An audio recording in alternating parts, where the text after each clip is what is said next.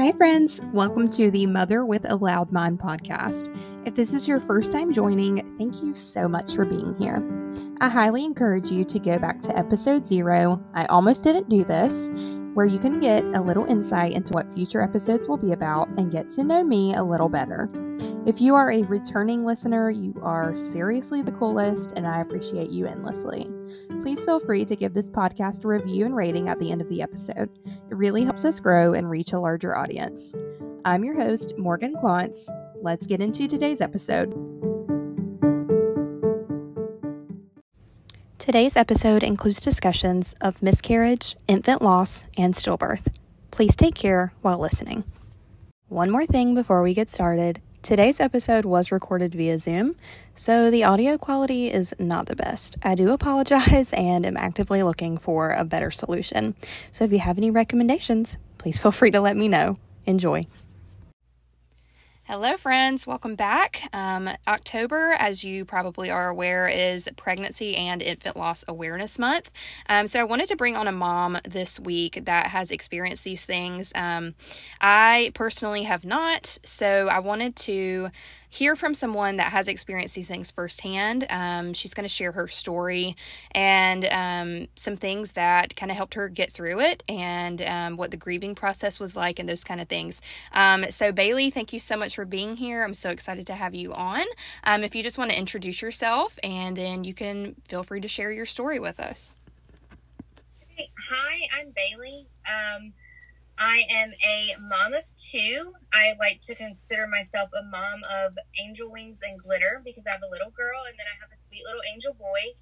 Um, and I own a local dance studio in New Bern. And also, I'm in the process of starting a wedding kind of help business. So it's like a help hotline. You just send me an email and I'll help you out if I can. Um, just because my husband said that I needed to find more hobbies. Um, so I guess I'm going to start this out just by telling you a little bit about my story with Mac. Um, October is Pregnancy and Infant, Loss Awareness Month, in which Morgan just said. Um, so I really was naive to the entire thought process. I knew what a miscarriage was. I had my mom had two miscarriages before having me. Um, I have an aunt who's had several miscarriages. She lost her first baby. Um, so it was kind of, I knew about it, but it was one of those things that, oh, it'll never happen to me. Um, my husband and I were dating, and I ended up getting pregnant um, about two years after we got together. And we were super excited but nervous. It was one of those things that it wasn't the right time, but whenever will it be the right time? Um, but we were excited, and we both knew that we wanted to be together and that we wanted to be parents together. And so it's okay. Things happen. So we were super excited. Um, with Mac, we did everything. Like we did pregnancy announcements. We did a huge gender reveal, which were fireworks at our house. Um, we did early ultrasounds with like the 4D ultrasound places to find out his gender. Our big thing that we wanted to do was we wanted to start planning early so that we could have everything that we needed. But my husband is all boys his dad is all boys, so we figured that he was going to be a boy. Um, when we went in for our 4D ultrasounds, we went, we stayed for three hours, we left, came back for another hour, and they could not see, and there was not enough fluid for them to see. Like, I drank and drank and drank until I was swimming, and there wasn't enough fluid. And she was like, You're going to have to leave and come back another day. So I left. We came back a week later did the same thing, and she was like, "I'm 98% sure certain it's a boy." Um, you can see everything and pointed out. She's like, "But your fluid's still a little low, but you may just be pretty dehydrated." Like I drank Gatorade, I tried everything, and I didn't think much of it because, like, you only are seen once or twice in your first trimester when you're pregnant. Your second trimester isn't much better, especially ultrasound wise. So I was like, if it was an issue, they probably would have let me know at my first appointment. So fast forward for my anatomy scan, which I got super lucky, and they saw me at 17 weeks for my anatomy scan. So I go in, and the ultrasound tech looks at me, and she was like, "Your fluid looks a little low. I'm gonna call the doctor in just to look at it." And he comes in, and he's freaking out, and he's like, "Look, I need to see if your water is broken." And I'm like, well, I'm 17 and a half weeks pregnant. I surely hope that my water hasn't broke. So he takes me into another room and checks. And he was like, okay, so I want you to go home and drink a lot of fluid and come back tomorrow. I'm not here. You're going to see a different doctor. Um, and then the following day, we're going to have you in with an MFM. So I went and saw the next doctor the next day. She did an ultrasound. She was like, Your fluid still looks really low. She was angry that I went to the 4D ultrasound place to start with. Um, and she was like, There is no reason that anybody should ever go to one because things like this happen and nobody gets seen. And me personally, even to this day, I still highly vouch for going to a 4D ultrasound because I would have never known Mac's gender and I wouldn't have gotten all of the pictures in an ultrasound that I got from him, which I'll tell about in a little bit of why that happens. So then the following day, I went to the Brody School of Medicine to meet with their MFM, which you walk in and they put you in this great big ultrasound room. Like it is huge. You sit in there, they do all these ultrasounds. They're not allowed to talk to you, they're not allowed to really tell you what they're looking at just because we knew that possibly he didn't have kidneys. That's all that they really told us and they hinted at. They were like, "Don't go home and look it up. Like we we want to be 100% sure, certain." So I didn't really look into anything. I didn't want to think about it. I was like, "No, there's no possible way." So we did all of that and then they take you from this great big room into this very small room after the doctor looks at your ultrasound. And when I say this room was small, it was literally the size of a bathroom and not like a regular today bathroom, like the size of your kid's bathroom in a regular house. Pretty small. We're sitting in there, and I always tell this story because of how vague, short, and no information they gave me was. He looked at me and asked if we had any history of any type of kidney disease, which my uncle was only born with one kidney. Um, and my husband is a diabetic, so he has kidney issues from his diabetes, but none of it's really linked. And he was like, Well, your baby has no kidneys, um, and we don't actually see ureters or bladder. And he was like, So, what that means for you is that your baby won't live after birth, um, and you're going to have to determine what you want to do with your pregnancy. So, we cried and he pretty much told us that we could leave and there was really no other option. He was like, you can leave and keep being seen by your regular doctor, or you can terminate your pregnancy. So we left, and I remember leaving. I remember crying, and this is probably going to make some people angry, so you might want to turn your volume down if you're an extremely angry person. But when we left, I looked at my husband at the time and I was like, I don't know what I want to do. I said, honestly, the thought of carrying a baby to term that I know is not going to live, I'm not sure that I want to do. And I don't know if I can handle an abortion, but at this time, maybe that's the thing that I want to do. And he was like, let's not jump to conclusions, let's think about it. So that was a Thursday that Friday, I'd already called my boss. I ended up going into work that Friday. Some other traumatic things happened at my job at that time. Um, that was somebody else passed away. That was a fam- a really close family member. I grew up with them all within the same week. So a bunch of people were out of the office, and I went in, and my boss was like, "You don't have to be here." And I was like, "No, it's fine. Like I need to do something to get my mind off of it." It was a Friday, and that Friday afternoon, my doctor called me and he was the doctor that I saw through everything up to this point other than one day in the MFM. And he said, I really want you to come in Monday and we can talk about what was discussed so that you have more, op- like, so that you feel like you have more options. And I said, okay, that's fine. And I went in and he explained a little bit more to me. He was like, look, I want you to know that um, what Mac has is called, had is called bilateral renal agenesis which there are multiple different renal diseases that lead to not having kidneys. And he was like, there are options, but I want you to know that it's not genetic. And I want you to know that it is genetic in the sense that, sorry, um, it is genetic in the sense that your genes didn't mix together, but not in the sense that if you have another baby, you could see it again. It's extremely rare, and there's not enough research on it to know or to be able to pinpoint what caused this or to be able to pinpoint if you carry it to another child. And I was like, okay. And he said, I think that we keep monitoring you every two weeks if you want to continue, and we will monitor you every two weeks until you have the baby. So I was like, that's fine. That's what we decided to do. We decided to carry through. Um, in the state of North Carolina, you have up until 20 weeks. So at this point, I'm 18 and 2, I believe. And I have a week and a half to change my mind. Um, I knew that I probably wasn't, but I kept going and seeing doctors. And right at 20 weeks, I saw another doctor at my doctor's office. Um, she's a saint. She delivered my last baby. She looked at me and said, Look, I had to have my entire foot operated on, and I went and saw three different opinions before I decided that what I was going to agree with and what I was going to believe was okay. And she said, I work in Greenville. I went to Brody. I didn't care what they had to tell me. I went to UNC and I went to Duke too. And finally, it took me going to Duke and seeing a specialist for them to tell me the same thing the other two doctors have told me. You are okay to have a second opinion because they may see something that may help you. So I said, okay. And she ended up getting me in with a MFM at WakeMed.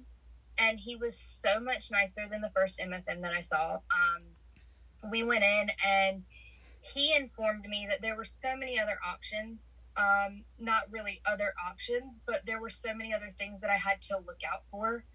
Um, he explained more so that a baby without kidneys is able to eventually get a kidney transplant, but the problem is is that they do not produce any amniotic fluid, so they don't learn how to breathe, so their lungs don't develop. Um, they normally do.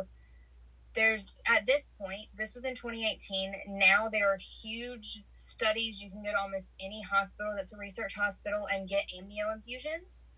Um, at this point, I would have to travel and live in Maryland um, at John Hopkins, and I'd have to get so my options were to have three to five amnio infusions a week up until birth, and that honestly wasn't feasible. I'd have to leave my job. I'd have to move up to Maryland and live there, and it wasn't that that wasn't feasible because you do anything for your child. It was that I researched everything beyond that, and only one child had ever lived to have a kidney transplant at this point. Um, most children end up passing away after they're born anyway.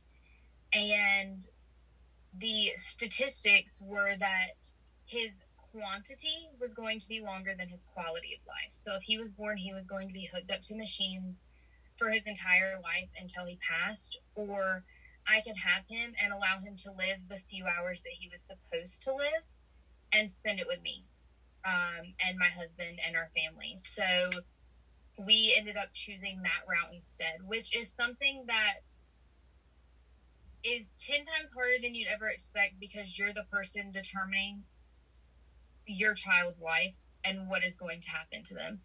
Um, he told us that I should be induced early if I want to be able to spend time with him. So we scheduled a 37 week induction just because of size and trauma and things like that. So I ended up just being seen every two weeks up until 30 weeks, and I was seen every week. Um, we did ultrasounds every single week. Um, babies that are born with Mac's um, diagnosis actually were typically smaller than four pounds. They had clubbed hands and clubbed feet, and a lot of times their face was sunken in. Um, so we knew all of that and what we were going to be experiencing once we had him. Um, I met with a neonatologist who we discussed comfort care, which is pretty much them being there and checking and making sure that they're still with us. And also, if they look like they're starting to struggle or have pain, they give them something to comfort, them until they pass. Um, ultrasounds with a baby such as Mac's start to get harder to see. So we were serious from 25 weeks. Every ultrasound was his femur, and that's all that you could see. So they were measuring his weight and his size off of his femur. Um, if he was full term, he was projected to be almost 10 pounds to start with, um, which was something that we weren't expecting. My husband was the hopeful one, so he was talking to people. Everybody was like, if you pray about it or you talk about it or anything like that like it's going to change. And i was like i don't think it's going to change. Like we've seen it. We've seen the science behind it. Um, he talked to people who their child was diagnosed with this or this and they were born and they were perfectly fine. And i'm not saying that that doesn't happen. I'm not saying that miracles don't happen. Things do happen. But at the end of the day like i knew the science behind our diagnosis. And so we ended up being induced at 37 weeks, and we hadn't told a lot of people about what was going on with Mac. We still shared all of our pictures. We pretty much, I, at this point, our family knew, and we had about five friends. Like, I'd get asked in public how he was doing, how our pregnancy was going, and I'd say it's fine, and we'd keep on going. Just because the thought and wrapping your head around what is happening to you is 10 times harder to even face and think about. Um, we went in and we were induced, and we ended up having. I was in labor for almost 24 hours. Um, he was born on September 7th in the afternoon. Um, it was about 6:50, and he ended up living 11 hours with us. Um, so we had all of our family there. All of our family rotated in and out to meet him. We spent an hour just Logan and I with him, and everybody kind of rotated in and out. Um, he ended up passing away that following morning about 5.30 and we stayed with him in the room until we were discharged. Um, something that they don't really tell you and something that is definitely not what you expect. Um, they pretty much tell you when your child passes that you can stay as long as you'd like but you can leave whenever and they'll discharge you as long as you're clear to go. So we sat in the room and we stayed with him until a little bit before lunch and they were like look the funeral home is going to start calling you. There all of this the organ donation people are going to call you. Um, all of these different people to ask you about things and to ask you if you want to donate his organs and do all of this. And we were like okay. So um, we went ahead and filled out his donation paperwork and decided that it would just be better for logan and i to head home and to be able to be together and to decide what we wanted to do. Um, so we got everything arranged. Um, I believe his skin was donated. Um, I got a letter from somebody thanking me for something, but I honestly don't remember in the chaos of everything else. Um, and we went to the funeral home and planned out his service. And then Hurricane Florence came. So we are in public. We decided on Sunday that we would go and get something to eat. We had him on a Friday. Saturday we came home. Um, Saturday on our way home, since nobody knew us, um, we stopped at Texas Roadhouse. And this is kind of my story of being kind to people. I got the most judgmental looks because I clearly had on not just a regular hospital bracelet, but the mother baby tag still because they didn't cut them off of me before I left. And I was getting these like horrid looks from people because I didn't have a baby with me. And I don't think people quite grasp, that there may be other reasons of why your baby didn't come home with you, other than the fact that they took the baby or you gave the baby up or things like that. So we ended up coming home on Sunday. We went to our local funeral home, um, which, if you are local to the New Bern area, um, Cotten Funeral Home actually does a lot to help you with child loss. Um, Vidant is where we had Mac. They have a huge bereavement team. It's not huge, it's two ladies, but they have a great bereavement program. Um, they give you paperwork. They have somebody who comes in and stamps their feet. They have um, they call in the photography team to take all of their pictures. They cover the cost of that. Um, their newborn pictures they do so much for you to make sure that you have every memory that you want of your baby. I have a lock of his hair. I have, they gave us a gown for him to be cremated in um, so that I could take home the outfit that I packed for him. They gave us a whole memory box. They did his hands, his feet. They did molds for us, um, even molds of Logan and I holding his hands and molds of his feet. Um, they're awesome. They work endlessly. They come in as soon as they find out that this happened. And I mean, this was at 7:30 on a Friday night, and she left her family, came with us, and helped us save all of these memories for our baby. Um, Cotten helped a lot as far as they have programs that help you cover most of the cost of your children's services. Um, so this is Sunday. Um, on Wednesday, we had to rush everything that we did because of Hurricane Florence hit us on Thursday. Um, Wednesday, while the bridges were getting shut down, we held a memorial um, at Copper Ridge, which is one of our local wedding venues. And at this point, we still hadn't really told anybody. Um, his obituary was in the paper, and it ended up getting shared by quite a few people and family members. So, versus the 25 people that I thought were going to show up to a service, we ended up with closer to like 100 people coming in the middle of a hurricane. Um, and we ended up having Mac cremated and put in an urn, and Cotten offers a bear that his urn goes inside of so that we can keep it. So we brought him home with us on Wednesday. And then we had no power, and I went through the entire postpartum experience without power and all good things, air conditioning, and all of that, which I'm not the only one. I know quite a few people who had babies within the same week as us, so they all went through it at the same time. Um, Morgan's dog is actually born on the same day as my Mac, and her dog's name's Mac. Isn't um, that so crazy? so um, we did all of that, and I believe a week after everything happened, I ended up sharing a post about we brought our baby home. And that's all that I said. I didn't say much more. Um, I waited until he was a month old. At this point, we're still going out in public. People who had seen our obituary or knew somebody who knew us and had told them, I had a bunch of people stop me in public and tell me that they were sorry um, or talk to me about it. But at a month old, I still was getting asked when I was having the baby or what was going on or things like that. Um, so at a month old, we ended up sharing his entire kind of story. And at this point, I'm still, after a month, going out in public and being told, congratulations, or all of this different stuff. So read what people post. Um, that's the only thing that I take away from that little experience is actually read it because a lot of times it's not so much telling you that there's great news because there always isn't. Um, the first year was kind of lonely. Um, I ended up meeting a mom. I want to say it was around January. It might have been sooner than that. Um, who ended up having a stillborn. Not long after I lost Mac, I think um, she lost her in October.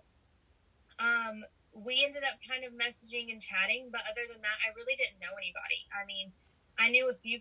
I knew like my aunt had lost a baby and I knew things like that, but I really didn't know that there was a community of people. I didn't know that people met and got together and did things. Um, so it was pretty much just me by myself and Logan sharing.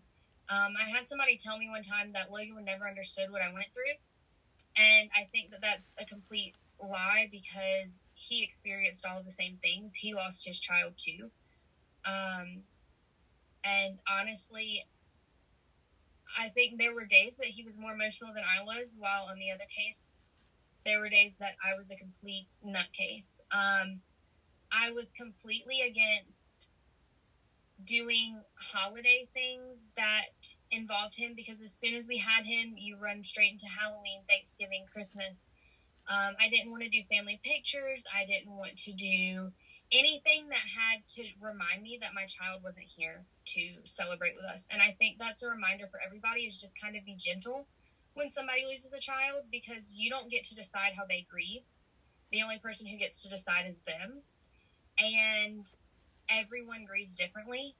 Um, they talk about the five stages of grief, and they definitely are all the way around, like consistently changing. So it's not a flat line. You don't accept it right after you I can't even remember all of them, but anyway, so like the denial, some days you're in denial and then some days you're perfectly fine accepting it and then you can revert and change, which I'm pretty sure acceptance is the very last one.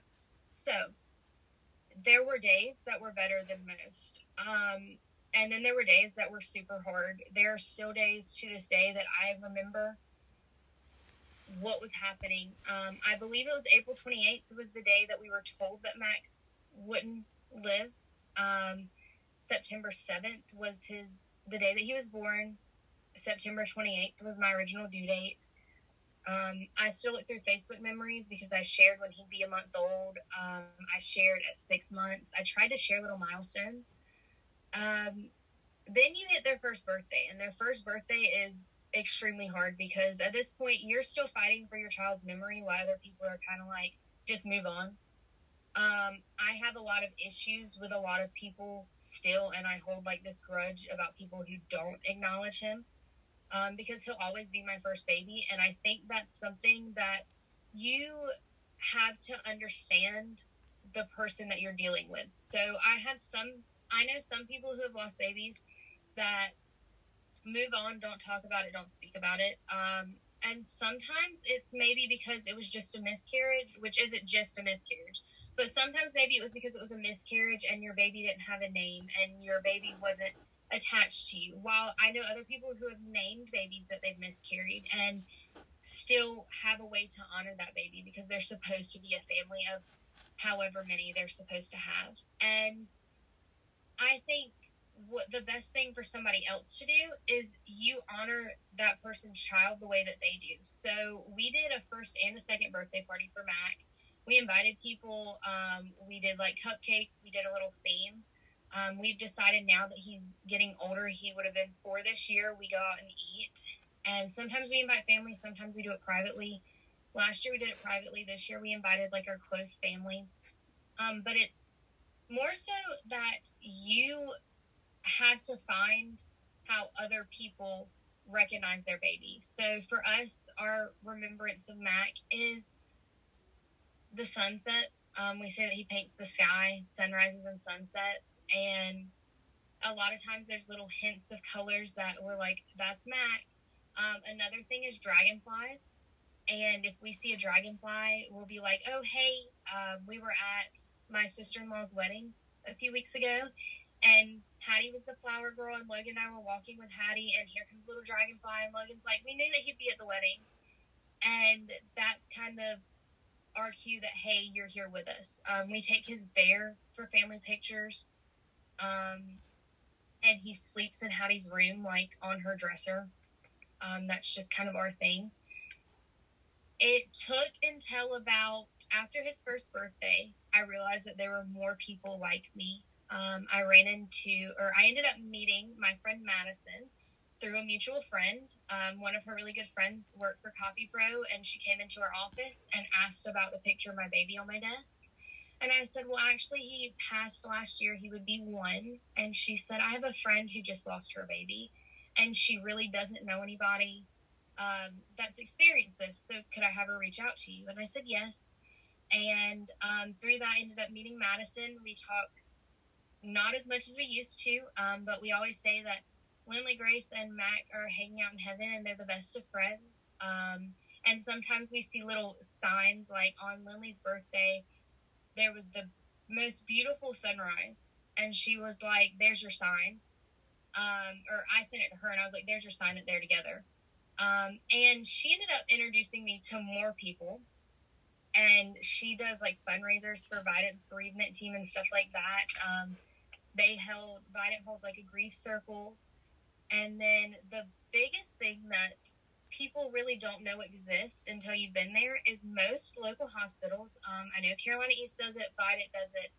On October 15th, that is actually Remembrance Day for pregnancy and infant loss. Um, so they do what's called a wave of light. Most hospitals, the entire front of the hospital, if they have the cool little light thing like Vidant and Carolina East do, they turn colors. Um, and they do like a ceremony. So I've never had a chance to attend Vidant's. Um, part of it was COVID, part of it's that I'm a dance teacher and I'm always late at night. Um, but one of my dancers' moms helps with the one for Carolina East. She works there, and one year they actually brought me. They do like Christmas ornaments for your baby, and they put their name on the list and stuff like that. So she did all of that for me and brought it to me. Um, I honestly think that the biggest thing to do when someone loses a child is just be there And it's not so much, hey, send them a message. It's do the same thing that you would for a mom who just had a baby. Make them a little care package, take it to them, send them a meal. Um, a couple months down the road, to check on in on them, make sure that they're doing okay. On their baby's birthday, don't miss it. Still send them a message. This year, I had two friends. Hattie was in preschool this year, so I was like, "What am I going to do since I'm by myself?" And I had two friends who actually both ended up doing something with me, and neither of them said anything, but they one went shopping with me, the other one took me to lunch, and it was just kind of, hey, I know that you need somebody here without having to say anything. Sometimes not saying anything, but still doing and having the action is just as meaningful as saying, hey, I'm thinking of you today. Um, and let them, like I keep saying, let them grieve the way that they want to because it's not your way and it's not just because you think they should do something one way, um, they shouldn't. I have a hard time with that um, because sometimes I am approached by issues that involve something that maybe I would have done something differently, but at the end of the day, it's not my life, it's somebody else's. Um, I also really think, and this is something that me and a couple of people have talked about, if somebody recognizes their child through something, that's their personal reach for, for their child. Send it, show them, remind them that they're doing this, but don't like 100% take it away from them. So don't be like, hey, they're here to visit me today because maybe mom hasn't seen their child in weeks. Like, there are weeks that will go by that I won't see any sign of Mac. And then randomly one day somebody will text me and be like, he came to visit me today. And it honestly is the most gut wrenching feeling because I haven't seen my child in weeks. Like, I haven't seen anything to deal with them. Um, my second part of this, which I know I'm long winded, I'm so sorry, um, is last year my husband and I waited a long time to have another baby. Um, we waited three years just because we got married after this. I bought a business, and also I wanted to have a way to be able to heal and know that I was healed. So, and I'm still not healed. I'm never going to be healed. Life is 100% always going to be chaos, and I'm always going to miss him and have a love for him. But I knew that we were finally ready to have another baby. And I tell people all the time that if I wouldn't have lost Mac, we probably would have waited a little bit longer. Um, but we ended up getting pregnant again. And I knew that my life would be so much easier having a girl than having a boy um, because I'm a numbers person. So I read all the statistics. I read into babies who are diagnosed with BRA, the percentages of girls versus boys, if it's hereditary, and all of it was like, if you have a boy, you're more likely going to have this. Um, so I was like, we have a girl, I won't be as fearful. Um, so we ended up getting pregnant with Hattie, and we didn't announce her until we knew that she was a girl and we had genetic testing done to know that she was okay, even though the genetic testing didn't show us if she had kidneys or not. Um, and my pregnancy with her was actually pretty scary. I still had to go to the MFM and be cleared. I was seen by them three times, but I requested to not see the original one that I saw. And I saw, I believe his name was Dr. Booker. He was awesome. Um, and then I ended up finding out that I was iron deficient and she was measuring small. So we did iron infusions, and everything else under the sun. Um, the panic of your child measuring small when you've lost your first child is gut wrenching. Um, but when we were told that she looks healthy and everything else, that was fine. Um, we were induced with her because of the anxiety of having a baby and not knowing when they're coming, and also the anxiety of we know what loss is like. Um, so we ended up being induced with her, and we brought home a perfectly healthy little girl. There are a lot of times that I wish that I had both of them here, but that's okay.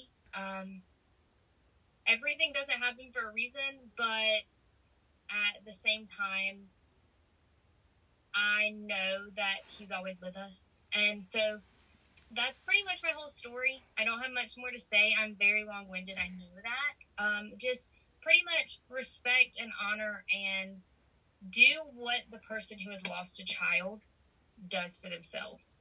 Um, go with them and let them guide you with what to do. And even if you have to ask, like, hey, how would you want me to honor your child? That's better than not doing anything at all. Um, well, thank you so much for sharing your story. It's such a, a beautiful story, and you're doing such an amazing job at celebrating Mac's life. And I know you will continue to. And I, I no one can imagine what you've gone through except for you.